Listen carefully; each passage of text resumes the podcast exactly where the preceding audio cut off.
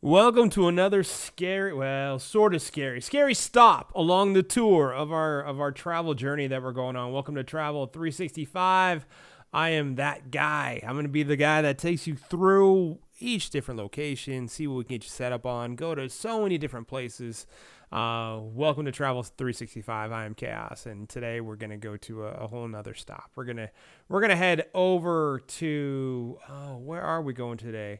We're going to the Emma Emma Crawford Coffin Race. It's an annual event that takes place in Manitou Springs, Colorado. It's pretty cool. Like so, just kind of the the idea behind it um, that that uh, people talk about is that there's the coffin races are designed for just a whole different type of event. Uh, it's it's named after after Emma Crawford. She was a young woman who died of tuberculosis in 1881. She was buried in uh, Red Mountain above Manitou Springs. The story became the basis for this event. Uh, the race typically occurs uh, in late October, right around Halloween, but be sure to check the exact date uh, for the current time because it does vary a little bit. And the concept really is there's teams of participants who construct uh, and decorate coffins.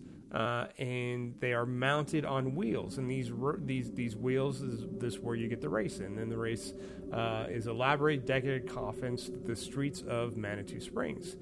Uh, costumes and theme participants, uh, spectators, they often dress in elaborate, creative costumes uh, adding to the to the festive and spooky atmosphere of the event. Many teams choose themes from their coffins, uh, so you can see, you know, hey, this is who we're cheering for. We're cheering for this costume, so they all kind of match up.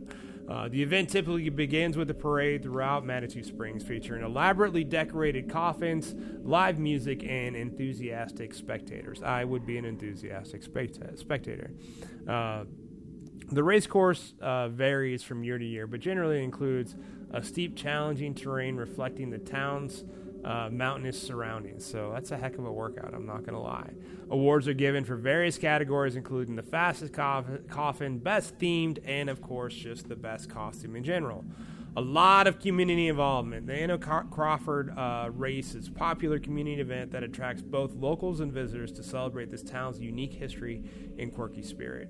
Um, in addition to this race, there are often other activities and entertainment options such as food vendors, live music, arts and craft booths, street shows, a bunch of cool stuff that's happening.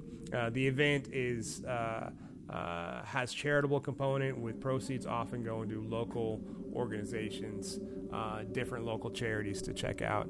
It's a good time. It's really, really, really a good time. Um, there is uh, so much more to it as well. I mean, the highlight of the festival really is the coffin race. Um, the the fact that they they really stroll down Manitou Avenue. Uh, it's fun. It's quirky competition. Uh, participants and spectators. I mean, the fact that you have people in the crowd dressed as the color scheme and theme of the coffin is pretty cool. Um, the the legend of Emma Crawford. She's the young woman who was buried, like I said, in, the, in I think it was 18. Uh, there it is, 1881, so in the late 1800s. Um, and according to legend, her coffin came tumbling down the mountain due to erosion, uh, inspiring the creation of the festival. Um, the parade is is you know the event that uh, kicks everything off, like we talked about. But um, unique floats, costume participants, uh, live music, the street shows, uh, costume contests, just like anything else that we talk about. Um, they really encourage people to dress up uh, for Halloween and join the costume contest.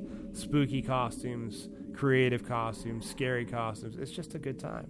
Uh, live music, uh, street performers, vendors.